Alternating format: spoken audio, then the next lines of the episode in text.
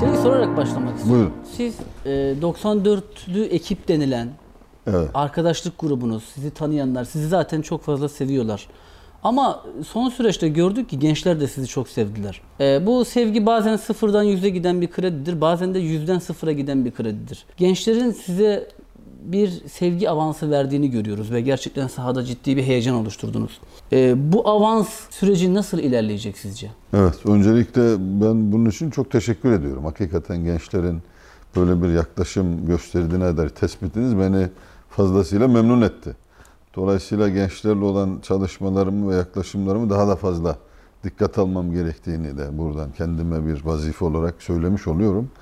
E, şunu ben görüyorum, yani ben temelde gençlerle iletişimde ve gençlerle kurduğumuz diyalog içerisinde bir takım kendimizin belirlediği kalıplarla ve ön yargılarla gençlerle e, konuşmaya başladığımızda, onlarla bir ilişki geliştirmeye başladığımızda bazı duvarların ve engellerin çıktığını ve iletişimsizliklerin oluştuğu kanaatindeyim. Dolayısıyla benim yaklaşımım şu, herkes kendi zamanını yaşıyor, herkes kendi anını yaşıyor ve herkes aslında dünyada kendisini inşa ediyor. Dolayısıyla biz bizim zamanımızı yaşamasını istemekten ziyade gençlerimizde kendi zamanlarını, kendi anlarını ve kendilerini bu dünyada hem kendilerini hem kendi istedikleri toplumu inşa etme fırsatını onlara vermeliyiz ve onları anlamaya, kalıplarla onların nasıl olduklarını tanımlamaya değil, onlarla yaşamaya başlayarak bu süreci işletebiliriz diye düşünüyorum.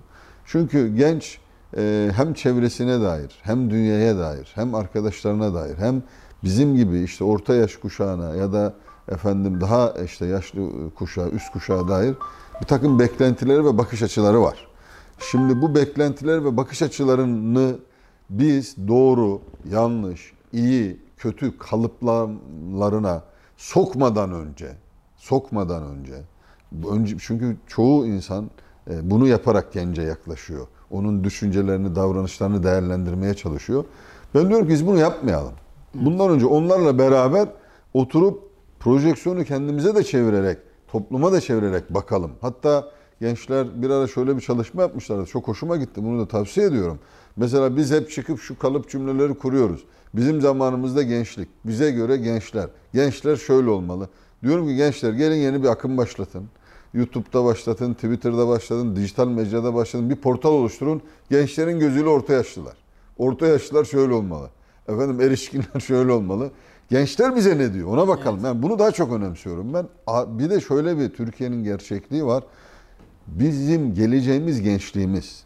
Türkiye'nin geleceği de gençlerimiz. Artık Türkiye'de dünyada e, genç nüfusa sahip olan ülkeler arasında en iyi ülkelerden birisiyiz biz. Dolayısıyla e, gençlerimizle birlikte olmak, onların e, hayat anlayışlarını dönüştürmeye değil de onların hayat anlayışlarıyla beraber istedikleri huzuru, barışı, adil bölüşümü, e, efendim e, bir takım özgürlükleri, kısıtlanmışlıkların olmadığı, efendim işte despotizm uygulamalarının yaşanmadığı, e, insan haklarının ve insanların yaşam efendim biçimlerine, tarzlarına müdahalenin edilmediği bir dünya kurmak istiyorlar. Biraz protest tarafları da var. Bu güzel bir şey. Çünkü önlerine getiren, getirilen her şeye evet demeyeceklerini, onları kendi içlerinde, kendi dünyalarında, kalplerinde, zihinlerinde oluşturdukları e, anlayışlara göre değerlendirip selektif, seçici davranacaklarını gösteriyor bu davranış. Mesela ben gencin bir şeye karşı çıktığı zaman bu genç ne kadar asi diye bakmıyorum. Bu genç önüne gelen her şeyi değerlendirebilme kabiliyetine sahip ne güzel diyorum. Yani insan yanlış yapabilir, insan hata yapabilir. Yaşayan insan yanlış yapar. Hayatta e, serüven içerisine katılıp bir iş yaparsanız yanlış yaparsınız. Yani konuşursanız yanlış yaparsınız. İş yaparsanız yanlış yaparsınız. Dolayısıyla ben diyorum ki gençlerimiz daha çok konuşsun. Gençlerimiz daha çok iş yapsınlar. Yeter ki iş yapsınlar, yeter ki konuşsunlar. Hataları olacak bizim de oldu. Biz onlara dediğim gibi e, mesela en çok son dönemde dünyada da Türkiye'de gençlerin e, böyle bir başkaldırı, e, agresif tavrı, kendi ebeveynlerine, toplumlarına karşı e, böyle e, işte itaat noktasındaki davranışlarından hareketle gençler bir takım kalıplara sokulmaya çalışılıyor. Ben diyorum ki iyi ki böyle gençler. İyi ki dediğimiz her şeye evet demiyorlar. İyi ki bir şeyler çünkü dünyada yani Cumhurbaşkanımızın da ifade ettiği çok güzel bir şey var. Diyor ki dünya beşten büyüktür. Yani başka bir dünyanın kurulması lazım. Dünya beşten büyüktür ve başka bir dünya kurulması lazımı biz bu karşı çıkan, gördüğü yanlışlıkları dile getiren, dile getirmekle kalmayıp ona karşı pozisyon belirleyen, e, o pozisyonun gereği olan adımları atan gençlere ihtiyacımız var. Yeter ki gençlerimiz kendilerini inşa etme çabasında olsunlar. Biz her zaman onlarla yan yana yürümeye hazır olduğumuzu ifade ediyoruz. Ama şurada da bize biraz kolaylık tabii sağlasınlar. Artık yaşımız 50'yi geçti. Onların enerjisi bizde yok. Yani böyle koşu hızlarına yetişemeyip böyle birkaç adım gerilerinde kalırsak da o hoşgörülerine sığınalım ama onlarla beraber koşmaya varız. Ben sizin Yeter ki koşsunlar. Ben sizin konuşmalarınızdan şunu anlıyorum. Ee, gençlerin de kredisi benim yanımda sonsuz gibi bir ifade, Kesinlikle. ifade çıkarıyorum. Kesinlikle. E, hatta diyorum bakın e, şimdi meşhur siyasette de geçmişte çok kullanıldı. Türkiye'de e, bir ara böyle film repli değildi ama gençler arasında da replik olmuş işte. Kızılderili reisi şöyle der. Kızılderili reisi dedi ki falan gibi. Şimdi onlardan birisi de şu. E, diyor ki biz e, dünyayı atalarımızdan miras almadık. Çocuklarımızdan ödünç aldık. Şimdi bu çok güzel bir şey. Yani aslında şu an ben bir siyasetçi olarak, bir iş adamı olarak, bir eğitimci olarak toplumda hangi rol üstleniyorsa diyelim yetişkin insanlar, orta kuşak, toplumu şu an yönetenler, siyasi parti düşünce ayrımı gözetmeden bunu ifade ediyorum.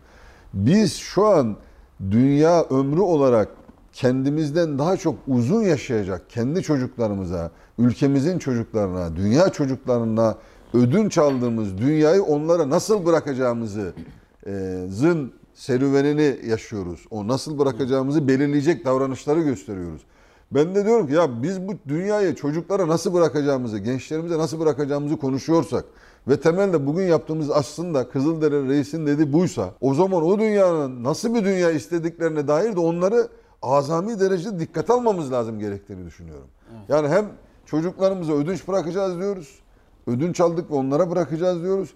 E o zaman onlara kalacak zaten bu miras. E o zaman onların da bu dünyanın inşasında, bu dünyanın gelişiminde, bu dünyanın dönüşümüne, değişimine dair fikirlerinin e, her alanda da etkin hale gelmesi lazım e, diye düşünüyorum. Yani biz bunu e, siyasi hayatta da, ekonomik hayatta da, iş hayatında da görünür olmasını da istiyoruz. Kendimiz buna dair siyasi hareketimizin işte seçmen yaşından seçilme yaşına kadar çok değişik uygulamalarımız oldu. Buradaki tam temel şeyimiz budur. Söylemden eyleme ve fiiliyata geçebilmesi, rol alabilmesi, kendini gösterebilmesi, ifade edebilmesi. Onun için biz diyoruz ki kalıbımız yok, ön yargımız yok, anlamaya değil, beraber yaşamaya çalışıyoruz. Gençler şudur, bizim zamanındaki gençler budur. De, tabii benim zamanımda genç öyle olacaktı. Ben 1980'lerin genciyim.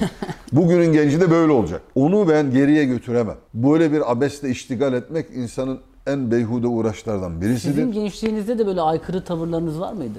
Yani e, zannediyorum bugün bir takım e, davranışları gösterebilmem çocukluğumdaki o şeylerden, gençliğimdeki, lise yıllarımdaki oradan kaynaklanıyor. Yani şöyle her gençte bu var. Her genç e, yaşadığı ortamda kendisi olmak ve istediklerinin o ortamın rengi olmasını ister. Ben de öyle birisiydim. İşte lise yıllarımda da öyleydim. E, yani çevremizde, okulumuzda, toplumumuzda gördüğümüz kendi hissettiklerimizi ve değiştirmek istediklerimize dair bir takım işleri kendi kapasitemize göre, yeteneğimize göre, kabiliyetimize göre yapmaya gayret ediyorduk. Dolayısıyla bugünkü gençlerin de bu çabalarını çok anlamlı biliyorum. İyi ki varlar. Bizi zorlasınlar. Daha çok zorlasınlar. Daha çok değişime zorlasınlar. Daha çok düşünmeye zorlasınlar. Kendilerini dönüştürmeye değil de onları anlamaya bizi zorlasınlar. Şunu diyorum ben gençlere. Gençler temele şu düşünceyi koyalım. Aynıleşmek zorunda değiliz. Ama bu ülke için, ülkemizin geleceği için aynı yolda yürümeyi hedef koyup aynı yolda yürüyebiliriz. Benzeşmek zorunda değiliz. Ne hayat tarzımızı birbirimize benzeştirmek, aynıleştirmek zorundayız.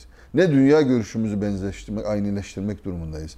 Ne günlük yaşam pratiklerimizi benzeştirmek durumundayız. Ama biz ülkemiz için, dünya insanlığı için, dünyadaki çocuklar için, dünyadaki gençler için birlikte yürüyebiliriz. Hatta dünyanın 2021 yılının Mayıs ayında geldiği bu noktada birlikte yürümek zorundayız diyorum.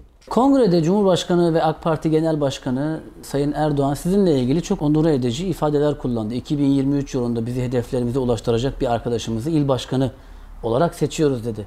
O an ne hissettiniz? Yani şöyle insanın hissettiğini e, ifade edemediği şeyler olur.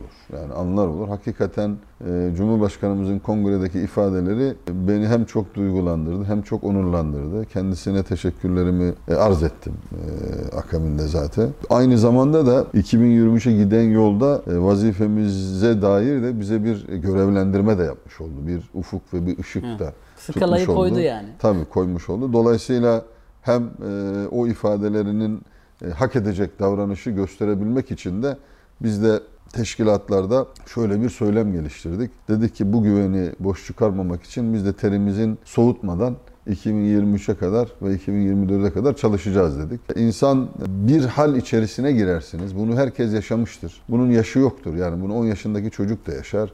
E, 80 yaşındaki işte büyüğümüz, amcamız, dedemiz, babamız da yaşar. E, Bir hal yaşarsınız. Huzur duyarsınız, mutluluk duyarsınız, sevinç duyarsınız. Aynı zamanda o hissiyat size bir sorumluluk yükler. Ama onu ifade edemezsiniz. Ama o sizi çok mutlu eder. Çok huzurlu kılar. Öyle bir andı benim için o. Ee, ama dediğim gibi sorumluluk anlamında da e, 2023'e kadar terimizi soğutmadan e, çalışma sorumluluğunu da o gün e, Cumhurbaşkanımızın kongredeki ifadeleriyle tüm İstanbul Teşkilatı olarak kuşanmış olduk. E, Onu da inşallah gerçekleştireceğiz. O ruhla çalışacağız. Siz zaten kendi alanınızda çalışmalar yapıyordunuz ve in- insanlarla da diyaloglarınız, ikili ilişkileriniz iyiydi. Aslında kimsenin beklemediği bir isimdi Osman Nuri Kabaktepe. Birisi il başkanı olacaktı ama farklı isimler konuşuluyordu ve siz bu görevin sahibi oldunuz. Osman Nuri Kabaktepe böyle bir görevi bekliyor muydu? Evet şöyle yani benim sizin de ifade ettiğiniz gibi e, yani hayatım içerisinde çok farklı kurumlarda görevler aldım. Sivil toplum kuruluşlarımızda son yıllarda özellikle işte Türkiye'mizin uluslararası eğitim markası haline gelen Marif Vakfımızda çok yoğun görevlerim oldu. Yani il başkanlığı e, görevini işte insan bir senedir bekler, üç senedir bekler böyle bir talep olur olması için e, bazı işte girişimler olur. Böyle bir süreç içerisinde olmadım ben. İşte son bir haftalık süreç içerisinde diyelim gelişti, oldu. Ee, Onun için de başta Cumhurbaşkanımız olmak üzere e, partimizin genel başkan yardımcılarımız hepsine de şükranlarımızı arz ettik. Teşekkür ediyoruz. Bu hakikaten dünyanın başkenti olan bir şehrin il başkanı olmak, Türkiye'de sessiz devrim yapmış, Türkiye'yi hakikaten şimdi e, anlattığımızda hikaye gibi gelen, hatta bazıları hikayenin de ötesinde fantastik hikaye gibi gelen, yani olmamış, böyle yaşanmamıştır bir ülkede denen hadiselerin bile düzeltildiği e, bir siyasi e, sürecin kahramanı olan AK Parti'nin ve Cumhurbaş bunun önderi olan Cumhurbaşkanımızın e, AK Parti'nin dolayısıyla İstanbul'da il başkanı olmanın da ayrı bir e, bizim açımızdan değeri var, manası var. E, bu bizim için büyük bir mutluluk oldu. Onu da ifade etmek isteyeyim. Çünkü İstanbul'umuz dünyada nüfus olarak yüzün üzerinde kentten büyük. Bu bir sayısal büyüklüğü ifade etmiyor. İstanbul dünyanın en kadim kentlerinden birisi. Ülkemizin dünyaya açılan kapısı. Aynı zamanda dünyanın da ülkemize açılan kapısı. E, Dolayısıyla bu kentimizin, e, İstanbul'umuzun en büyük partisinin, Türkiye'mizin en büyük partisinin il başkanı olmakta bize mutluluk verdi. Bu mutluluğumuzla biz İstanbullulara hizmet ederek, İstanbulluların e, beklentilerini karşılayarak değil sadece o beklentileri çıtayı daha da yukarı taşıyarak bugüne kadar yaptığımız gibi partimizin İstanbul yerelinde işte gerek büyük şehirde bundan önce gerek ilçe belediyelerimize gerek merkezi hükümet kanalıyla İstanbul'daki yaptığımız hizmetlerde beklentileri karşılamakla kalmadık, çıtayı daha yukarı çektik. Hizmet beklenti çıtasını da yaşam kalitesini de sadece hizmeti ve kaliteyi yükseltmedik, bu beklentiyi de yukarı çektik. Evet. Yani mesela 20 yıl önce e, bir e, kamu otoritesi ya da bir belediye bir hizmet yaptığında lütuf gibi görünürken bugün hizmetin gereği gibi görülüyor. Bu dönüşümün, bu dinamiğin temel faktörü AK Parti'nin Hatta siyaseti. yapacak tabii ki Tabii, iki de ekleniyor. tabii tabii yapacak tabii ki. Niye? Bu bizi mutlu ediyor. Niye? Hakikaten demokrasilerde, e, siyasi sistemlerde, yerel yönetimlerde de, merkezi hükümette de Türkiye dünya çıtasını yukarı çekmiştir. Artık e, belediyelerin ya da merkezi hükümetin yaptıklarının dur lütuf olarak değil, görev olarak görüldüğü bir anlayışın Türkiye'de yerleşmesini sağlayan Cumhurbaşkanımızın önderliğindeki AK Parti siyasetidir.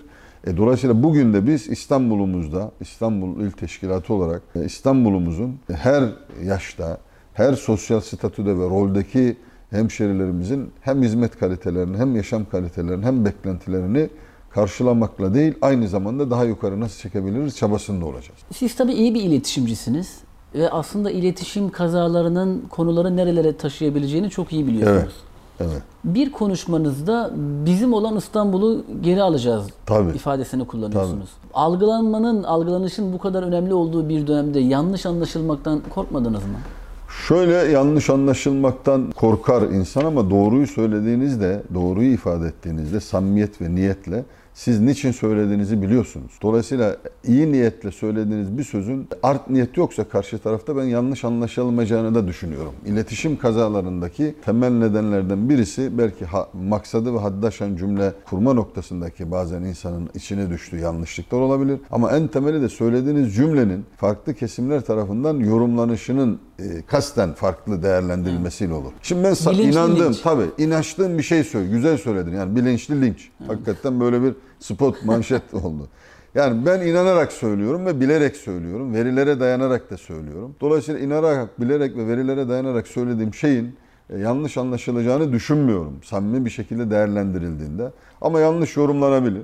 Farklı yerlere çekilebilir. Onların da oturup e, o farklı yerlere çeken kişilerle de oturup konuşabileceğimi, onlarla da günlerce, saatlerce, sabaha kadar bu konuları müzakere edebileceğimi, efendim istişare edebileceğimi, o konu üzerinde efendim işte tartışmalar yapabileceğimizi ifade ediyorum. Çünkü bizim söylediklerimize dair zihnimizde bir şüphe yok. Bizim ifade ettiklerimize dair kalbimizde bir tereddüt de yok. Biz bunu inanarak söylüyoruz ve bilerek söylüyoruz. Yani İstanbul bizim derken de, İstanbul'da biz Büyükşehir Belediyesi'ni kaybettik ama İstanbul'u kaybetmedik derken de, İstanbul'un sosyolojisi bizimle beraberdir derken de bunları dediğim çerçevede söylüyoruz. E, Ama bunların yanlış yerlere götürülmesi ve yorumlanması noktasında da e, herkesin hürriyetini ve özgürlüğünü sınırlama tabirim şeyimiz yok, imkanımız yok. Ama e, her ortamda zaman ayrımı, mekan ayrımı ve insan ayrımı yapmadan bunları konuşmaya hazır olduğumuzu herkese ifade ediyoruz. Bazen yanlış tespitler de yapabiliriz. Biz insanız. Bazen eksik cümleler de kurabiliriz. Biz insanoğluyuz. Bazen biz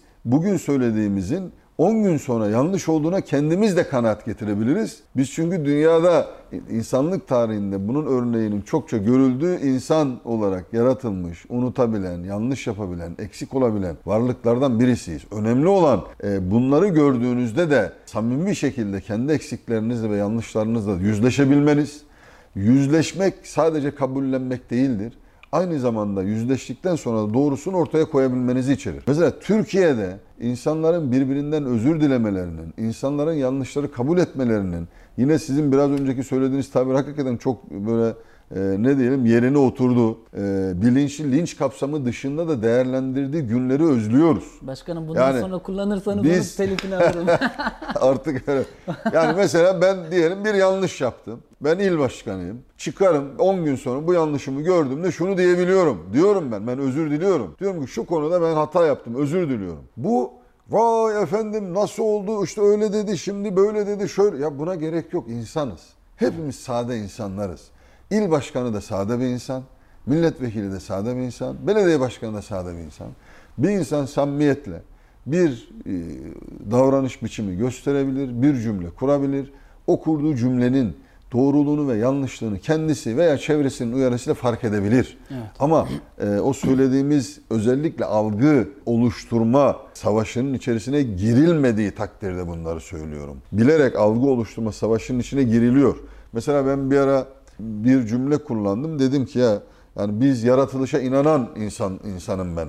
Hangi insanın neye inandığına dair de şeyim yok. Yani herkes istediği şekilde isterse evrim teorisiyle dünyaya geldiğine inansın. isterse rastlantısallık sonucunda bu dünyaya geldiğine inansın. İsterse aşkın bir varlığın kendini bu dünyaya getirdiğine inansın. Ben de inanıyorum ki Allah bizi yaratmıştır. Biz dünyayı ve evreni Allah yaratmıştır. Ben de ona inanıyorum. Ee, dolayısıyla benim inanışıma göre diyorum ben yaratıldım. Sonra ana rahminde e, oldum. Sonra dünyaya geldim. Sonra ahirete gideceğim. Ahirette işte e, dünyada yapıp etmelerime göre bir yaşam biçimiyle muhatap olacağım. Dolayısıyla diyorum benim ana rahminden önce bir hayatım var. Anne rahminde bir hayatım var. Dünyaya bir hayatım var. Kabirde bir hayatım var. Bir de Spinoza'nın tabiriyle sonu görülemeyen, sonsuz olan ahirette hayatım var. Benim dünya hayatım üçüncü aşamadır diyorum yani. Ana rahminden önceki hayatım var, yaratılmışım. Annemin e, ana rahmindeyim. E, annem beni dünyaya getirdi. İkinci aşama, üçüncü aşama dünyadayım. Dördüncü aşama kabirdeyim. Beşinci aşama ahiretteyim. İnsanın yaşam döngüsüdür bu. Bunu anlatırken mesela geçen biri bunu alıp işte böyle farklı yaşam teorileri falan filan yazdım. Bak bunu sonuna kadar konuşabiliriz. Ben Biraz işte yarım yamalak diyelim felsefe okumuşluğum var. İşte ilahiyat tahsilim var. Yaratılışı, evrimi, teoriyi hepsini konuşabiliriz. Burada önemli olan şu. İnsanlar birbirini dinlerken gol atmaya değil, anlamaya çalışmalı. İnsanlar birbirini dinlerken karşısına ders vermeye değil, ne söylediğini hissetmeye çalışmalı. İnsanlar birbiriyle konuşurken karşısındaki rakibini yenmeye değil, o rakibinin e, efendim söylediklerinin hakikatini kavrayarak ona göre ne söyleyeceğini belirlemeye çalışmalı diye düşünüyorum. Böyle baktığım için ben söylediğim her şeyi samimi olarak söylüyorum, inanarak söylüyorum, bilerek söylüyorum. Bildiğim her şeyin doğru olduğunu iddia etmiyorum. Ama söylediklerimin bilgiye, inanca, veriye, hisse, bilimsel verilere, e, matematiksel verilere dayandığını e, söylüyorum. Ama her bildiğimin de doğru olduğunu iddia etmiyorum. Bu zaten insan yapabileceği en e, yanlış iddialardan birisi olur kanaatindeyim. Size ara bir soru sormak isterim biraz önceki Tabii. e, cevabınıza istinaden. Sonuç olarak siz bir siyasi partinin önemli bir temsilcisisiniz. Olumsuz bir manşet çıkarmaya çalışan bir medya var. Yani ne söylerseniz söyleyin bir şekilde onu cımbızla çekiyorlar ve sizi toplumda farklı bir algıyla insanların karşısına çıkarmak istiyorlar. Bu durum sizi yoruyor mu? Her şeyden öte bir insan olarak. Yani şöyle bu normalde e, insanın dünyada en çok üzüldüğü şeylerden birisi de şudur. Yani siz e, ben şöyle diyorum bir insan bir şeyi kalbine, gönlüne, zihnine ve aklına doğarak Buraları da süzerek söyler ve ifade eder. Şimdi siz bir şey ifade ediyorsunuz. O ifade ettiğinizin bağlamının dışında değerlendirilerek bunun e, apayrı bir düzleme götürülmesi. Yani beyaz dediğinizin aslında beyaz dedi ama aslında bu siyahı kapatan beyazı söylediği anlatılması insanı üzer. Üzmemesi mümkün değil. Her bir insan bundan üzülür ve değerlendirir. Ama burada ben şuna bakıyorum. Diyorum ki Türkiye'de bu tip değerlendirmelerin yapıldığı yerler ve mecralar kişisel veya kurumsal olarak hakikaten iyi niyetle söylediklerimizi öyle algıladıkları için mi? Yoksa benim oturduğum yere olan ideolojik uzaklıklarından, zihinsel farklılıklarından ya da benim oturduğum ya da temsil ettiğim düşünceye olan karşıtlıklarından hareketle mi ifade ediyorlar? Birincisini çok anlamlı buluyorum. İrtibata da geçiyorum. Anlamaya çalışıyorum. Neyi yanlış söyledim de acaba böyle anlaşıldı diye. Samimi bulduğumda oturup konuşuyorum. İkincisinde de oturup konuşuyorum. Ama onu beni hiç üzmüyor o söylenenler. Neden üzmüyor? Çünkü biliyorum ki benim ne dediğim önemli değil. Benim kim olduğum önemli. Şimdi bakın bizim şöyle bir yaklaşımımız var. Ben diyorum ki eskilerin tabiriyle fail ve fiil ayrımı yaparız biz. Yani insan bizim için muhteremdir. İnsan yaratılmış bir varlıktır. Yunus Emre'nin diliyle biz insanı yaratılıştan, yaratandan ötürü insanı severiz. İnsanı kötülemeyiz. Yani insan faildir. Bir şeyi yapan kişidir. Yapan varlıktır. Sözü söyleyendir. Eylemi yapandır. Yürüyendir. Tutandır. Konuşandır. Koklayandır. Biz insana niye kokladın diyemeyiz.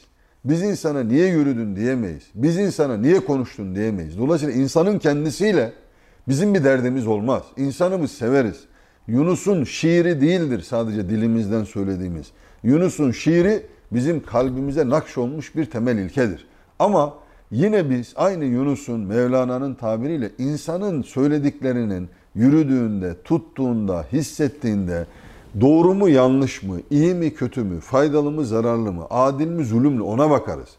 Zulüm olan, yanlış olan, çirkin olan, kötü olan bir eylem varsa insandan gerçekleşmiş, ortaya çıkan, sadır olan eskilerin tabiriyle biz o eylemle ilgileniriz. Ama biraz önceki sizin söylediğiniz soruyla bunun bağlantısını kurarsam şu çağrıyı yapıyorum ben. Önce kendime, sonra herkese. Gelin ortaya çıkan eylemin hakikatinin yani mahiyetine bakalım. İçeriğine bakalım, gerçekliğine bakalım. İyi mi kötü mü? Kimin söylediğine değil, olayın kendisiyle lütfen ilgilenelim. Olgunun kendisiyle lütfen ilgilenelim. Olgu iyi ise buna iyi demekten imtina etmeyelim. Olgu kötüyse onu eleştirmekten de çekinmeyelim. Ama Osman söylediği için iyi bir şey kötü olmasın. Osman söylediği için yanlış bir şey de doğru olmasın. Bunun altını çizmeye gayret ediyorum. Bu tip söylemlerimizin farklı yorumlanmasında bu bakış açısıyla baktığımda ikili bir ayrım görüyorum. O ikili ayrımda da Osman söylerse kesinlikle yanlıştır ya da ben Osman'a nasıl gol atayım? Bakın siyaset rakibini yenmek üzere yapılmaz. Siyaset topluma yararlı olmak için yapılır. Evet, siyaset millete faydalı olmak için yapılır. Siyaset topluma göreve geldiğiniz andan bir sonraki aşamaya kadar iyilikler ekonomik olarak, sağlık olarak, ulaşım olarak, efendim e, çevre olarak, kültür olarak, sanat olarak aldığınız yerden ileriye nasıl götüreceğiniz diye yapılır. Rakibe gol atmak için siyaset, rakibi yenmek için siyaset yaparsanız özne olan halkı, e, işinizin öznesi olan halkı e, siyasetinizin merkezinden çıkarırsanız işlerinizi de düzgün ve doğru yapamazsınız. E, dolayısıyla e, şimdi şeyde bile yani futbol spor sahalarında bile e, iki takım maç oynarken rakibe saygı en temel şeydir. E, ve siz rakibin e, oyunlarına karşı kendi oyununuzu yine aynı futbol mantalitesi içerisinde gerçekleştirirsiniz. Hakem düdük çalar. Nedir o düdük? Bir uyarı yapar. Faul uyarısı yapar. Penaltı uyarısı yapar. Siyasette de e, kendi kural dışı uygulamalarla biraz önceki söylediğiniz yorumlamaların ben spordaki faul olduğunu düşünüyorum. Faul yapmaya gerek yok. Fair play çerçevesinde herkes oyununu oynasın. Kimsenin sözünü oradan oraya yapmaya gerek yok. oldu. Ama siyasetin hakemi kim? Millet. Milletimiz. Millet e, efendim gerek e, kendi iktidarların, yerel veya merkezi iktidarların politikalarını seçimden seçime hakemlik yaparak değerlendiriyor. Ben de şu çağrıda bulunuyorum. Benim il başkanı olarak, AK Parti İstanbul İl Başkanı olarak, AK Parti'mizin e, kurumsal olarak veya kişisel olarak bizlerin yaptıklarına dair farklı yöntemlerle mücadele etmeye gerek yok. Faul yapmayalım. Herkes sahada, herkesin önü açık, herkes siyasal e, olarak kendini ifade edebiliyor, ortaya koyabiliyor. Bizim düşüncelerimizi de aynı şekilde farklı düşünceler ortaya koyarak değerlendirebilirsiniz. Söylediğimiz beyaz cümlesini efendim oradaki B'yi aslında yutarak söyledi. O ayaz demekti diye yorumlamanın bir manası yok. Yani hakemlere faul düdüğü çaldırmayın diyorum. Hakemleri yormayın. Yormayın. Osman Nuri Kabaktepe tercihi AK Parti'nin İstanbul'da hem yerel hem de genel seçimlerde kaybetmeye tahammülünün olmadığının bir göstergesidir. Bu yorumu duydunuz mu? Ee, yani e, bu yorumu duymadım. Yani. Doktor Celalettin Duran bu ifadeyi kullanmış. Ha, eyvallah. Ee, teşekkür ederim yani kendisine de. Ee, şöyle yani Cumhurbaşkanımızın e, siyasi hayatı boyunca yani uzun bir siyasi hayatı var. Ee, o siyasi hayatı boyunca baktığımızda bu tavrı zaten görüyoruz. Yani Evet. yaptığı işi en mükemmel bir şekilde yapmaya çalışan bir liderimiz var. Ee, genel başkanımız, aynı zamanda ülkemizin cumhurbaşkanımız. Dolayısıyla biz de o siyasi tarzı kendimize örneklik alıyoruz. Yani biz İstanbul'da AK Parti olarak, AK Parti teşkilatları olarak önce İstanbul'un en büyük partisi olmakla değil, aynı zamanda her alanda en iyi partisi olmaya bugüne kadar Cumhurbaşkanımızın e, çizdiği yolda geldik. Bundan sonra da aynı trendi devam ettirmeye gayret edeceğiz. E, Dolayısıyla İstanbul'da büyükşehir anlamda kaybedilen bir seçim var. 2024'te büyük şehrimize tekrar İstanbul Büyükşehir Belediye Başkanlığı AK Parti olarak oturacak. Aynı zamanda 2023'te de Ankara'ya Cumhurbaşkanımız İstanbul Türkiye'deki en büyük destek veren illerden birisi olarak gönderecek. Dediğim gibi ifade ettiğim gibi burada biz kararlıyız. Sadece kararlı değil planlıyız. Sadece planlı değil programlıyız. Sadece programlı değil çalışmaya hazırız. Bu pandemi yasakları vesaire bitince e, en güçlü bir şekilde e, hazır olduğumuzu, kararlı olduğumuzu, programlı olduğumuzu e, ve saha dediğimiz, Cumhurbaşkanımızın arazi arazi dediği, bizim efendim yine kendisinin bize talimatlarıyla saha dediği şeyi e, her e, yerde de en güzel bir şekilde bu kararlılığımızı, planlılığımızı, programlılığımızı, eğitimli bir teşkilat yapımına sahip olduğumuzu, vatandaşlarımızla hemhal olduğumuzu ve uygulamalarımızı da e, en hızlı ve en güçlü bir şekilde 2023'e 24'e kadar göstereceğiz. Her yerde göstereceğiz. Her zaman göstereceğiz. Hani şunu hep ifade ediyorum ben. Diyorum ki ne sosyal medyada bir sınırımız var. Ne sivil toplum kuruluşlarında bir sınırımız var. Ne insanlarımızla iletişimde, düşünce biçimi, yaşam biçimi, hayat tarzı, inanç biçiminde bir sınırımız var. Hiçbir sınırımız yok. Vatandaşımız hangi mekandaysa biz orada olacağız. İşte Twitter'daysa Twitter'da olacağız, Clubhouse'daysa Clubhouse'da olacağız, Twitch'teyse Twitch'te olacağız. Çay ocağındaysa çay ocağında olacağız. Toplumumuzun tamamı İstanbul 16 milyonluk bir kent. İstanbul hem yaş olarak en gençten en diyelim yaşlıya kadar nüfusu barındıran, hem ekonomik olarak toplumun her kesimini barındıran, hem kültürel olarak toplumun çok farklı kültürel renklerini barındıran hem e, etnik yapı olarak Türkiye'deki değil, dünyadaki birçok etnik yapını da içinde barındıran, belki yüzün üzerinde etnisiteye sahip insanımız yaşıyor İstanbul'da. Yani İstanbul kadar renkli, İstanbul kadar çoğulcu diye ben konuşmalarımda zaman zaman kullanıyorum. Bizim AK Parti teşkilatı olarak da çalışmalarımız İstanbul kadar çeşitli, İstanbul kadar çoğulcu, İstanbul kadar renkli olacak. Hatta şunu diyorum, yarın bugün bir gencimiz çivi yazısıyla girilen bir sosyal medya icra e, şey yaparsa, icat ederse ve e, orada insanlarımız, gençlerimiz, vatandaşlarımız, halkımız oradaysa ben de diyorum AK Parti İl Başkanı olarak çivi yazısını öğreneceğim, oraya geleceğim. Son dönemlerde şöyle bir sokak fısıltısı yayılmaya başladı. AK Parti'nin vatandaşla, milletle arasında bir mesafe var. Siz bunu kabul edip e, ya da buna kulak kabartıp bunun telafisi içerisinde olacak olanlardan mısınız? Yoksa bu iddiayı reddeden tarafta mısınız? Şimdi şöyle benim temel bir tüm hayatım boyunca e, ilke olarak edinmeye çalıştığım bir e, davranışlarımı belirlerken üzerine bastığım bir zemin var. O zemin şu bir cümleyle ifade edecek olursam e, hakikatin farkında olmak ya da daha böyle e, şey yapayım realitenin gerçekliğin farkında olmak ama gerçekle esir olmamak. Evet. Şimdi bu benim siyasi hayatımda da, ekonomik hayatımda da, eğitim hayatımda da yani e, uzun yıllardır kendime ilke edindiğim, e, davranışlarımı belirlerken üstüne bastığım ilkelerden birisi. Ne demek istiyorum? Şunu demek istiyorum. Şimdi bir kere siyasi partiler, yani AK Parti e, İstanbul Teşkilatımız, halkımızla, gençlerimizle, kadınlarımızla, efendim memurlarımızla, esnafımızla, işçimizle ilişkilerini belirlerken Hakikat neyse onun üzerinden belirleriz. Şimdi AK Parti'nin halktan koptuğuna dair bir hakikat yok. AK Parti'nin efendim gençlerden koptuğuna dair bir gerçeklik de yok. AK Parti'nin kadınlardan koptuğuna dair bir realite de yok. Ama şöyle bir gerçekliğimiz, şöyle bir realitemiz, şöyle bir hakikatimiz var. Biz AK Parti İstanbul İl Teşkilatı olarak halkımızla daha çok temas kurmalıyız. Gençlerimizle daha çok iç içe olmalıyız. Kadınlarımızla daha çok hem siyasi çalışmalarımızda hem diğer alanlarda daha çok birlikte hareket etmeliyiz. Onların dertleriyle dertlenmeliyiz. Sevgilerini paylaşarak, sevgilerimizi paylaşarak çoğaltmalıyız. Efendim hüzünlerimizi paylaşarak azaltmalıyız. Evet. Şimdi bu bir e, tespiti yapmak istiyorum. Bundan sonra bakın sadece Ramazan ayında bile biz sadece Ramazan ayında İstanbul'da AK Parti teşkilatları olarak ilçe teşkilatları olarak 250 bine yakın ailenin kapısını çaldık. Biz evine gittik. İlçe belediyelerimiz olarak da yaklaşık 450 400 binin üzerinde aileye gittik. Yani AK Parti yerel yönetimleriyle ve ilçe teşkilatlarıyla, ilçe belediyelerimizle, yönetimlerimizle beraber İstanbul'umuzda yaklaşık 700 bin ailenin kapısını çaldı. Engellilerin kapısını çaldı, şehitlerimizin kapısını çaldı, yaşlılarımızın kapısını çaldı.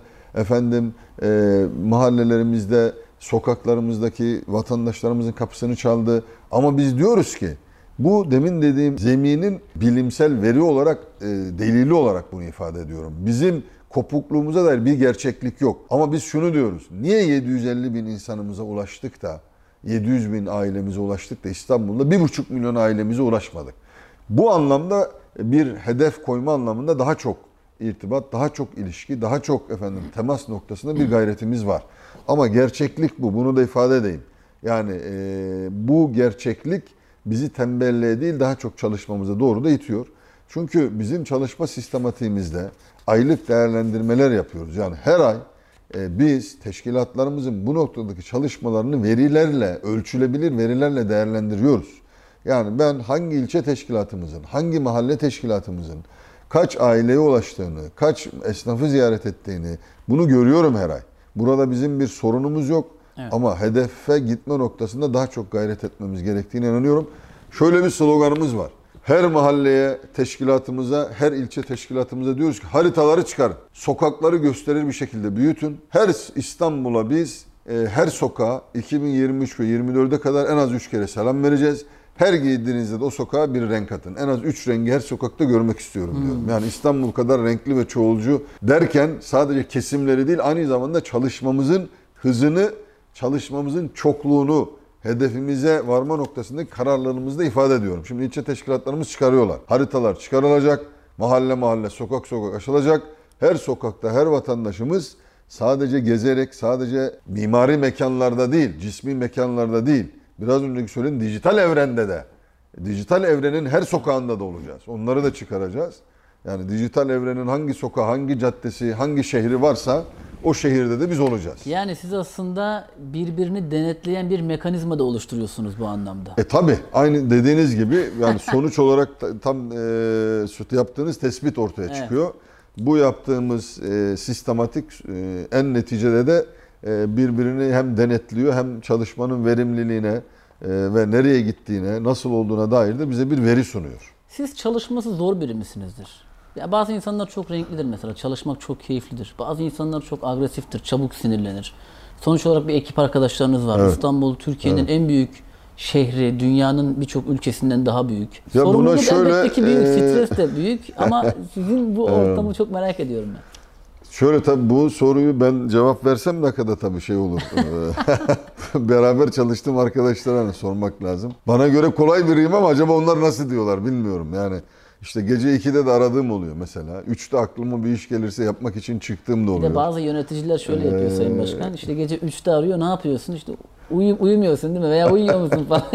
Ama şöyle şunu ben e, inanıyorum. Yani bizim e, biz bir gönüllülük hareketiyiz. Yani AK Parti e, aslında Türkiye'nin en büyük sivil toplum kuruluşuyuz. Evet. Bir gönüllülük hareketiyiz. Partideki tüm arkadaşlarımız benim takım arkadaşım. Benim mesai arkadaşım, benim yol arkadaşım, benim dava kardeşim. Biz Cumhurbaşkanımızdan da bunu gördük kendilerinden. Yani bizi e, bir e, enstrüman olarak değil, bir yol arkadaşı ve dava arkadaşı olarak görüp birlikte bir işi yapma yolunda yürüyen kardeşler olarak hep kendisi gördü ve tanımladı. Ben de öyle davranmaya çalışıyorum. Yani biz bir e, hasbelkader e, parti içerisinde birilerimiz başkan, birilerimiz yardımcı, birilerimiz yönetim kurulu üyesi, birilerimiz işte güvenlikten, birilerimiz efendim bir takım hizmetleri yerine getirmekten sorumlu kişiler olacağız. Ama biz her birine bu AK Parti'nin çalışma sistematiği içerisinde her bir arkadaşımıza en az benim kadar ihtiyaç olduğuna inanıyorum. Evet. Dolayısıyla benim de en az onlar kadar, e, onların da en az efendim e, her birimiz kadar çalışma gayreti beni memnun ediyor, mutlu ediyor. Ama tabii benim yaptıklarımı arkadaşlarım nasıl karşılıyorlar? E, onları artık bir ara onlara sorarsınız. Yani zor muyuz, kolay mıyız? Hani biz kolay biriyiz deriz ama hakikat böyle mi? Biraz önce dediğim gibi realite böyle mi bilemiyorum. İnşallah öyledir. Ee, Ekrem İmamoğlu sizi ziyarete geldi. Evet. Aslında siyasi olarak da zaman zaman böyle karşı taraf sizinle ilgili şeyler söylüyor. Siz karşı tarafla ilgili şeyler söylüyorsunuz. Sonuç olarak bir iletişimin başlaması öne- önemli ve kıymetli. İstanbul Tabii, halkı tabii, adına tabii, önemli. tabii. Bu iletişim devam edecek mi? Şu an bir diyalog söz konusu mu? Siz onu ziyarete gidecek misiniz? Şöyle biraz önce ifade ettiğim gibi yani biz e, Türkiye'de e, ne kurumsal olarak, siyasi olarak ne de efendim işte kamusal görev yapan kişiler olarak baktığımızda burada bir iletişimde duvarımız yok, engelimiz yok. Evet. E, orada ben hatta söylemiştim yani 3S1 en kuralı demiştim yani samimiyet demiştim, saygı demiştim, sevgi demiştim, nezaket demiştim. Bu çerçevede hareket ettiğimiz müddetçe biz herkesle her zaman her yerde oturur konuşuruz. Yani bu İstanbul Büyükşehir Belediye Başkanı'yla da konuşuruz, ilçe belediye başkanıyla da konuşuruz, diğer siyasi parti başkanlarıyla da konuşuruz, herkesle konuşuruz. Biz vatandaşımızla da konuşuyoruz. Yani biz hiç kimseyle konuşurken önce hangi partiye üyesin, dünya görüşün nedir, en son seçimde hangi partiye oy verdin diye sormuyoruz. Evet. Dolayısıyla biz e, İstanbul Büyükşehir Belediyesi'ne de böyle bir soru sormuyoruz. E, olması gereken bir şey. Ziyaretleşme olur. E, herhangi bir vesile vaka olur. Gerekir biz oturur konuşuruz. E, efendim bunlar değerlendirilir. Siyasi değerlendirmeler yapılır. Burada şöyle bir şey var. Yani biz e, konuşabiliriz, oturabiliriz, ziyaretleşebiliriz. Tüm vatandaşlarımızda olduğu gibi e, sivil toplum kuruluşlarıyla olduğu gibi siyasi partiler arasında da bunlar olur. İşte bayram oldu, bir sürü bayramlaşmalar oldu. İşte bizlerin katıldığı oldu, diyelim başkan yardımcılarımızın yaptıkları oldu. E, bunlar doğal şeyler ve olağan şeylerdir. Toplum e, yani biz bir apartmanda hep beraber komşu olarak yaşıyoruz. Biz bir efendim mahallede de hep beraber yaşıyoruz. Siyaset mahallesinde de diyelim, siyaset evreninde de hep beraber yaşayacağız. Konuşabileceğiz, müzakere edeceğiz, fikirlerimizi birbirimize söyleyeceğiz, kabul etmeyeceğiz, eleştireceğiz. Bu şu anlama gelmiyor yani bir duvar örmenin doğru olmadığını ifade ederken e, siyasiler aynı zamanda da farklı duruşları politik olarak da farklı değerlendirmelerin olduğunu gösteriyor. Yani bizim İstanbul'un yönetimiyle ilgili e, eksik gördüğümüz hususlarda biz tabii ki dile getireceğiz. Bizim politikalarımızla ilgili eleştiriler vardır. Diğer partiler bunları dile getirecekler. Ama bunlar konuşmanın engel değil. Orada dediğim gibi hani 3S1 en kuralı ben önemsiyorum hani. E, yani böyle bir algı oluşturmak, efendim farklı şeyler için malzeme yapmak. Ya malzeme inşaatta lazım. Siyasette malzemeye gerek yok. Yani e, yani işte inşaat yapacaksınız. Bir malzeme bulayım anlayışı madenci değiliz biz. Biz siyasetçiyiz. Malzeme bulma e, efendim e, anlayışıyla yani kumu nereden, çakılı nereden, demiri nereden bulurum deyip malzemecilik yapmaya gerek yok. Siyaset bu dediğim gibi politikanı ortaya koyarsın, görüşürsün, konuşursun, tartışırsın, müzakere edersin, kabul edil, edilmez, eleştirirsin. Ben bir şunu diyeyim, o ona bunu derse şöyle bir malzeme çıkar, onu alırım, böyle kullanırım. Ya film çevirmiyoruz biz. Evet.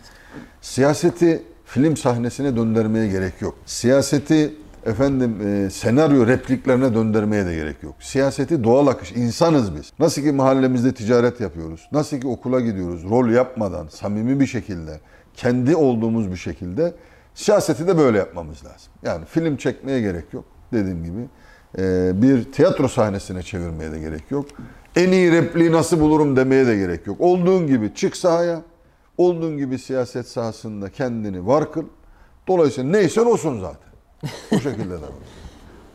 Siyasette başarılı olunca veya toplum tarafından kabul görünce hemen birileri sizleri bir makamlara yakıştırıyorlar. Aslında bu pozitif gibi gözükse de o kişinin ayağının altına çukur açmaktır. Sizinle ilgili de ilerleyen süreçlerde belki bir İBB başkan adaylığı gibi bir söylenti çıkabilir. Şimdiden en baştan sormak istiyorum. Böyle bir düşünceniz var mı? Ya biz iyi bir il başkanlığı süreci yönetelim.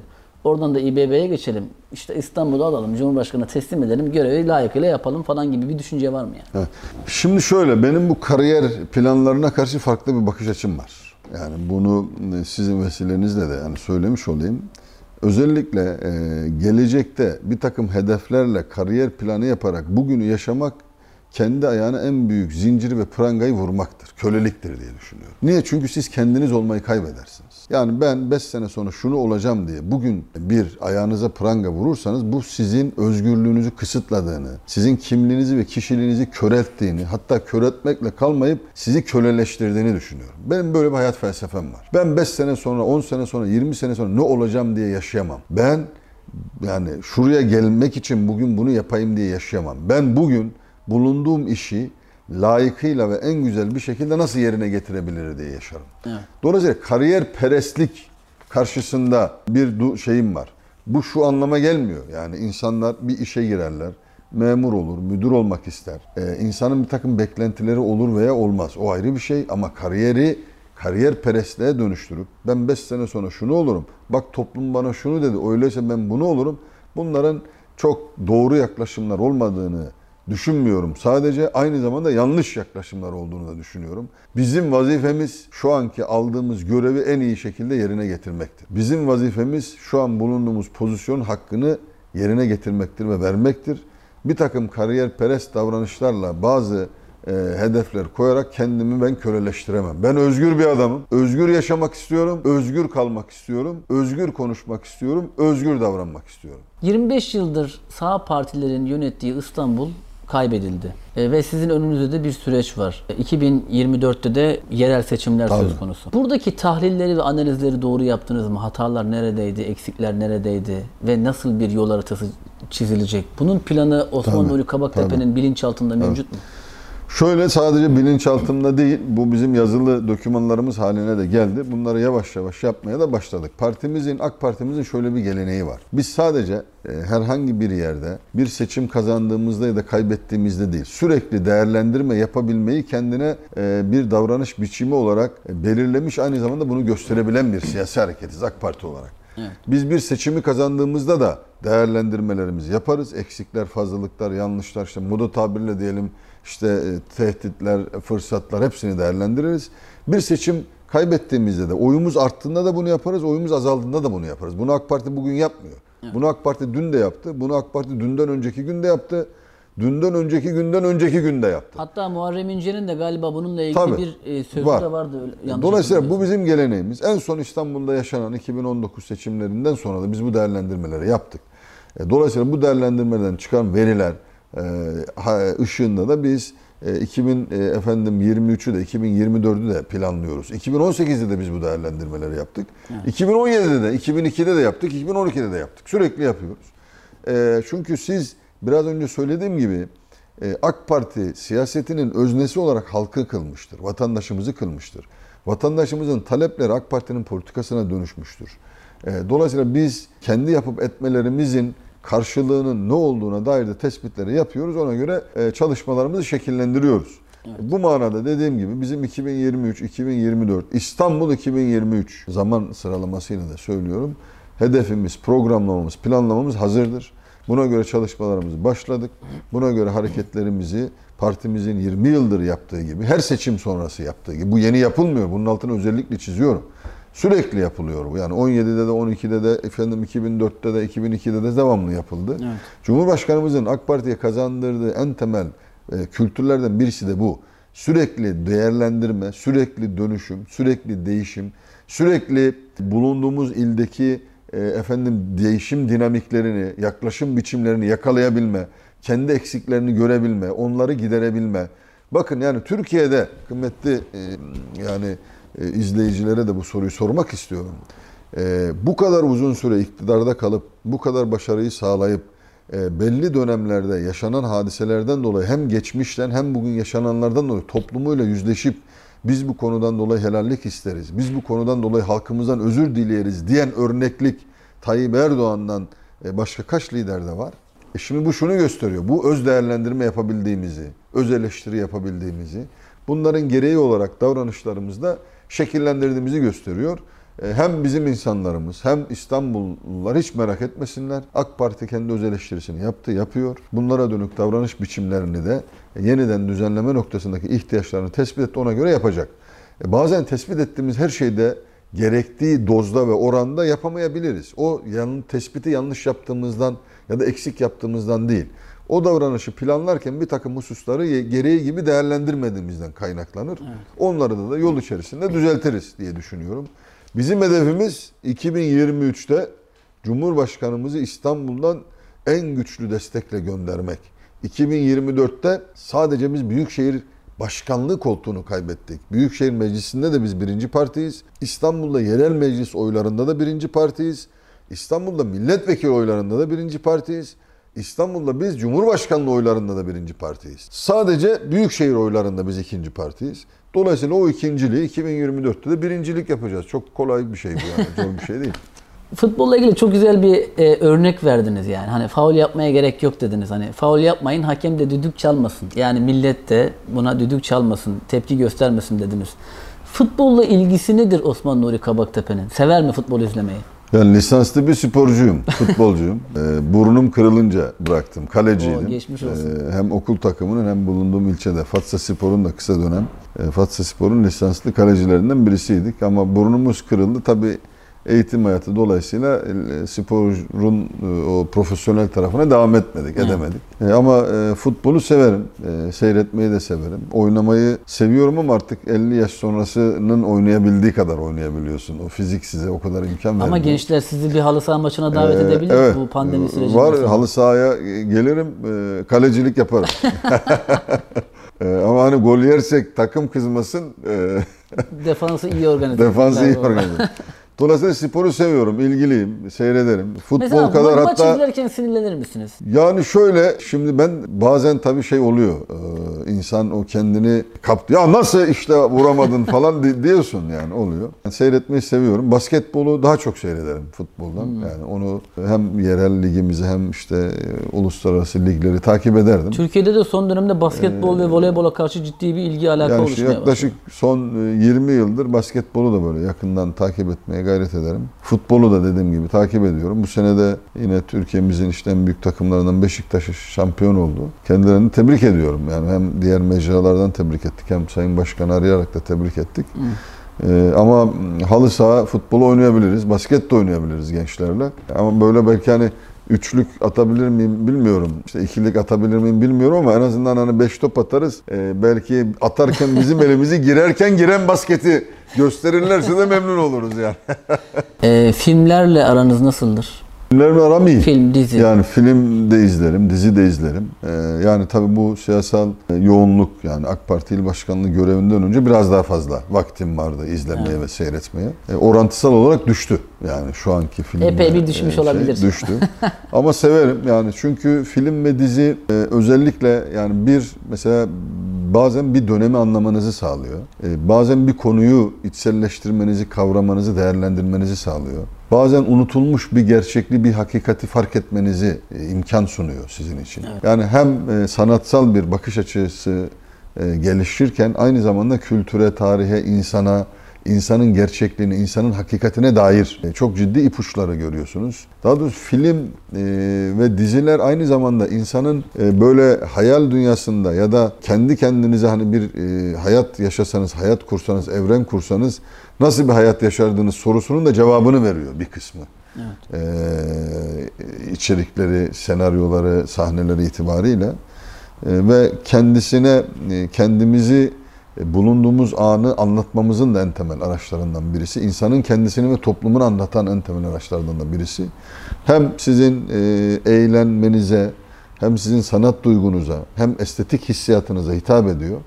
E, aynı zamanda da işte sizin e, gülmeye dair ihtiyacınızı, sevinmeye dair efendim talebinizi, insanın ağlamaya da ihtiyacı var, hüzünlenmeye de ihtiyacı var. O hüzünlenecek ve ağlanacak gerçekliği de görmenizi, dünyada duymadığınız, kulağınız kapalı olduğundan değil, belki kulağınızın işitme mesafesinden uzak olduğu için duymadığınız, gözünüzün görme mesafesinden uzak olduğu için göremediğiniz birçok efendim tabiat güzelliklerinden, tarihi vakalardan günümüzde yaşanan e, insan e, hikayelerini de size anlatıyor. Evet. İşte mesela son günlerde özellikle de e, Kudüs'te, e, Gazze'de, Filistin'de, İsrail'in e, terörist eylemleri neticesinde e, yaşanan birçok hadise var. E, mesela dolayısıyla Filistin'in hikayesini anlatan çok güzel filmler de var. Bu vesileyle e, kıymetli dinleyici e, kardeşlerimizin, izleyen kardeşlerimizin Filistin'e veda, efendim Zehra'nın gözleri ve benzeri e, filmleri de bu vesileyle izlemelerini tavsiye ederim. Filmde ben bir kategorik ayrım da çok yapmıyorum. İşte İran filmi de izliyorum, Hollywood filmi de izliyorum, Hindistan filmi de izliyorum, Evet. Fransız sinemasından da Hintliler de çok var. başarılı ama. Evet yani işte İngiliz sinemasından da var. E, Yeşilçam işte e, bazılarını işte herhalde 30. kez izlediklerimiz de var. İzliyoruz. E, Zevkle alıyoruz yani. Yeni Türk dizilerimizi de izliyorum. Öyle bir şeyim yok. Yani bir kategorik ülkesel veya tarz e, ayrımım Yani yok. siz ki hoşunuza giden her hoşa gelen tabii tabii iz, izliyorum. Yani ben şöyle bir şeyim yok. Ya işte ben entelektüel biriyim efendim şu komedisi izleme. İzliyorum ben. Yani ne güzel komedi gülüyorum yani. Hani Evet. bazı böyle şeyler var. Kendi çok işte bir yerde görünmen gerekiyor ya. İşte şu tarz filmi izlersen sana yok ben izliyorum. Hoşuma gidiyor. Ben buyum diyorum. Yani ben ya ben mesela sanat musikisi de dinliyorum. Seviyorum. Arabesk de dinliyorum. Onu da seviyorum yani. Niye yani niye o sevdiğimi gizleyeyim? Ama bir yani Müslüm Gürses, bir İbrahim Yani, Tatlıses de e, tabii tabii. Hatta cilası yani. geçenlerde Orhan Bey'le karşılaştık Gencebay'la. Dedim yorulduğumda seni dinliyorum abi dedim. Bana iyi geliyor dedim. E şimdi e, şeyde e, arabamda SD kartımda mesela bizim Türk müziğimizin e, şeylere göre, makamlara göre tasnif edilmiş bir SD'm var. Onu da dinliyorum. Yani Evet. o da benim yani. Ben işte caz da, din, de zaman zaman dinliyorum. Aslında çok Filmde de- renklilik diye tan- ya, tanımlayabilir şöyle miyiz? şöyle görüyorum ya bu insanın birikimi. Evet. Bu insanlığın birikimi içerisinde o an benim dikkatimi çeken filmi ben entelektüel seviyem şöyle görünecek. Efendim ne bileyim ben işte ya bu alt kültür, üst kültür bunlar da anlamsız e, ayrıştırmalar bana göre ama maalesef var. Evet. Beni şurada görecekler deyip niye o an hoşuma giden filmi izlemekten vazgeçeyim ki? Yani ben işte efendim Bollywood'la bir ara çok dalga geçildi. Evet. E ben hoşuma gitti izledim Vallahi yani. ben çok- Niye izlemeyeyim ben yani?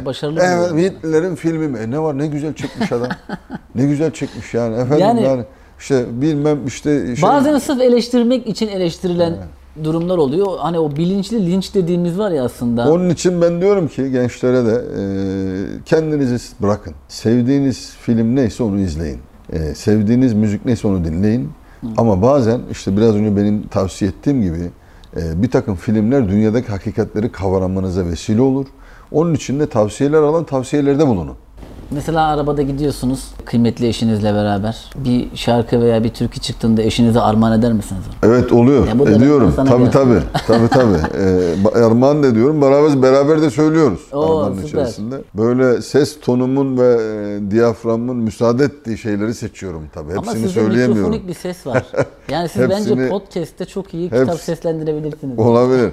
Hepsini söyleyemiyorum ama böyle arabada çocuklarla, eşimle seyahat ederken böyle işte eşimin de bana e, armağan ettiği, hediye ettiği e, eserler oluyor. Benim de e, hediye ettiklerim oluyor. Daha Ortak uzun bir eseriniz var daha mı? Daha uzun şey yapıyorduk efendim, seyahat edebiliyorduk. Özellikle hani şu bizim şarkımız dediğimiz şey çok fazla yok. O an çıkan hissiyatımız ve duygumuzu anlatıyorsa Evet. E, onu ifade ediyoruz. Bazen yaşanmışlıklarımıza dair bir hissiyat oluşturuyor bizde. Bazen e, birbirimize karşı o anki e, duygumuzu ifade edecek bir hissiyat oluşturuyor. Yani işte o sevgiyi anlatan, işte aşkı anlatan, bazen hüznü anlatan, işte birlikte bir üzüntülü bir şey yaşamışız. Yani onun da hikayesi var. Evet. Bazen bir türkü ya da bir şarkı size onu anlatıyor. Hani şunu da mesela bizim öyle bir ilişkimiz var. Bir takım arkadaşlıklarda, evliliklerde, dostluklarda hep böyle sevinç temalı şeyler paylaşılır. Aslında evlilik hayatın tamamının paylaşılmasıdır.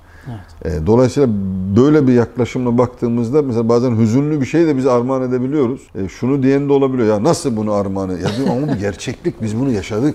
Evet. Üzüldük, ağladık. Ve o üzüldüm, ağladım hayatımı bana hatırlatıyor. Niye paylaşmayayım yani? Belki de en önemli şey çünkü e, insanlar mutlu anları çabuk unutabiliyorlar ama o hüzünlü anlar insanın evet. hayatında çok daha farklı ışıklar e, dökebiliyor, saçabiliyor bence. Ben şöyle bir yaklaşımım var. İnsan nedir ve insan hayatına dair konuşurken şimdi bu modern yaklaşımlar insanın başarı odaklı, haz odaklı ve sevinç odaklı felsefi düşünceler, e, hayat anlayışı, yaklaşımları insanın aslında birkaç parçaya bölerek değerlendiriyorlar. İnsan sadece haz değil, insan sadece sevinç değil.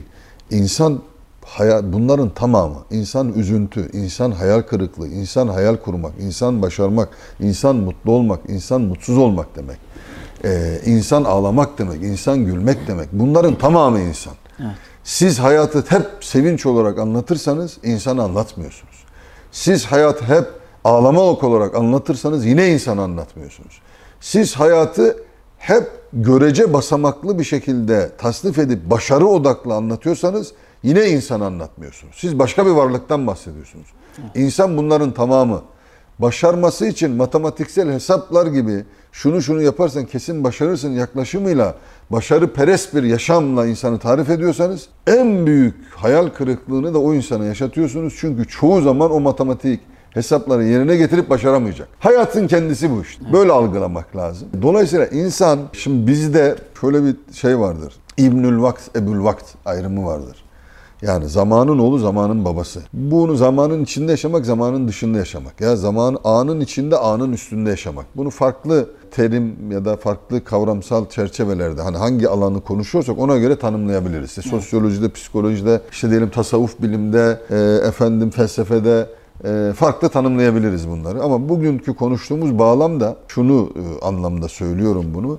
İnsan bulunduğu an içerisinde yaşar. O anın dışına çıkarak bazen bulunduğu anda hem kendisini hem toplumunu değerlendirebilir. Ama bulunduğu anını yaşar insan.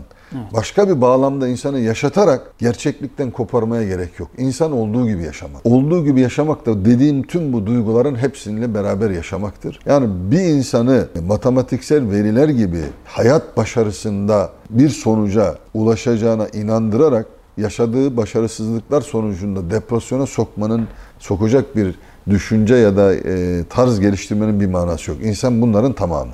Bazen başaracak, bazen başaramayacak. Bazen sevinecek, bazen üzülecek. Üzüldüğünde de insan, sevindiğinde de insan. Başardığında da insan, başaramadığında da insan. Yarışta birinci gelirse de senin oğlun, yarışta kaybederse de senin kızın. Böyle bakmak lazım diye düşünüyorum. Şimdi siz anlatırken bir yandan ben bu şehirler arasında yolculuk yaparken podcastleri çok fazla dinlerim. Türkiye'de evet. çok hızlı evet. bir şekilde yaygınlaşıyor. Ses tonunuz inanılmaz tam bir podcast sesi. Bence kesinlikle böyle bir podcast serisi yapmanız lazım ya. Belki olur, İstanbul'la olur. ilgili olabilir. Bunu da tavsiye olarak alalım Belki inşallah. felsefeyle ilgili olabilir. Olabilir. Belki böyle film veya dizi önerileri de yapabilirsiniz ama ben bunu çok olur. tutacağını düşünüyorum yani. Olabilir.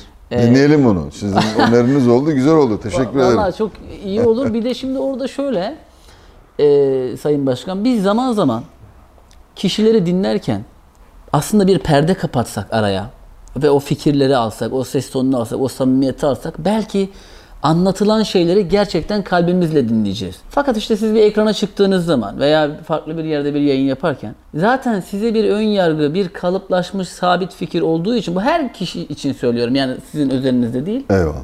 İnan duvarlarımızı maalesef daha da pekiş, pekiştiriyoruz ve alacağımız şeyleri almak istemiyoruz. Dolayısıyla ben ön yargı gelişimin önündeki en büyük Kesinlikle, engeldir diye düşünüyorum. Kesinlikle. E, o yüzden çok keyifli bir röportaj oldu. Kırmadığınız için de teşekkür ederim. Estağfurullah. Ben çok teşekkür ederim. Ben bu sözü tabii sizin ilk Clubhouse yayınınızda almıştım. Doğru. Bu vesileyle sizin vesilenizle de e, bizim e, izleyicilere, dinleyicilere ulaşma şansımız oldu. Ben size çok teşekkür ediyorum. Özellikle gençlerimizle buluşma fırsatı elde etmiş olduk bu vesileyle. Sizin şahsınızda tüm ekibinize teşekkür ediyorum. Tüm izleyen ve dinleyen kardeşlerimize e, de onlara izleme nezaketinde bulundukları için de teşekkür ediyorum. Dinleme nezaketi gösterdikleri için de teşekkür ediyorum. Valla şimdi sizi e, bu röportajı gerçekleştirirken ana düşen notlar. Evet. E, sizin çok Evet. değerli bir kitabınız var. Ben de aslında şöyle yıllar önce e, bir biraz bir okumuştum. Ben kitabı şöyle okurum. Birkaç üstad daha aslında benim belki de onlardan aldım bu metodu. Hiçbir zaman bir kitabı tam olarak hani şunu alayım da bitireyim demem yani. He- Arabada bir kitap vardır. Çalışma odamda bir kitap vardır. Hepsini yarım yarım okurum falan. Siz zamanın ruhuyla ilgili şeyler anlatırken aslında kitabınızı okuyorum. Tekrardan böyle okuduğum şeyler hafızamda canlandı ve tavsiye ederim kesinlikle bizi izleyenlere. İşte onun devamını getiremedik. O biraz zor şu anda. Evet 2 3 aslında ikincisinin hazırlığını yapmıştım. Yay, böyle tam yayın aşamasına geldik kaldı. Üçüncüsünü de böyle yarısına gelmiştim. Ee, artık bir zaman aralığı oluşunca e, tamamlarız inşallah. Valla belki de e, za- zamana düşen e, ya da ana düşen notlardan buradan da oraya belki bir şeyler e, İnşallah. serpişir. Kesinlikle. E, ben Kesinlikle. e, ilerleyen süreçlerde sizin bu İstanbul'daki çalışmalarınız, teşkilatlarla olan diyaloglarınız böyle bir 24 saatlik İstanbul İl Başkanlığı hikayesi de çekmek isterim. Tabii memnun oluruz. Nasip olursa Güzel eğer ki. Gerçekten çok keyif aldım Bu sizinle tanıştığım için. pandemi süreci ve yasakları inşallah atlatalım. Böyle tamamen bir 24 saati gerçek anlamda yaşayacağımız Evet. günlere kavuştuğumuzda o programı da yapalım beraber. Zaten her şeyin gerçeği, gerçeği organiği tutuyor. Tabii. Yoksa bir şeyleri kurgulasanız, kurgu yapsanız, e, hikayeyi yazıp onu oynamaya çalışsanız onların toplum nezdinde hiçbir faydası yok. Sizin Olur. kitapta da değindiğiniz gibi insanların samimiyet frekansı her Öyle. şeyi hızlı bir şekilde Aynen öyle. alıyor yani. Aynen. Teşekkür ederim. Eyvallah. Tekrar. Arkadaşlar çok keyifli Amin. bir söyleşi oldu. Ee, yorumlarınızı, görüşlerinizi, eleştirilerinizi YouTube kanalımızın yorumlar sayfasına yazabilirsiniz. Bu röportajı paylaşmanızı ve beğenmenizi rica ediyoruz. Kendinize iyi bakın. Haftaya yepyeni bir röportajla karşınızda olacağız.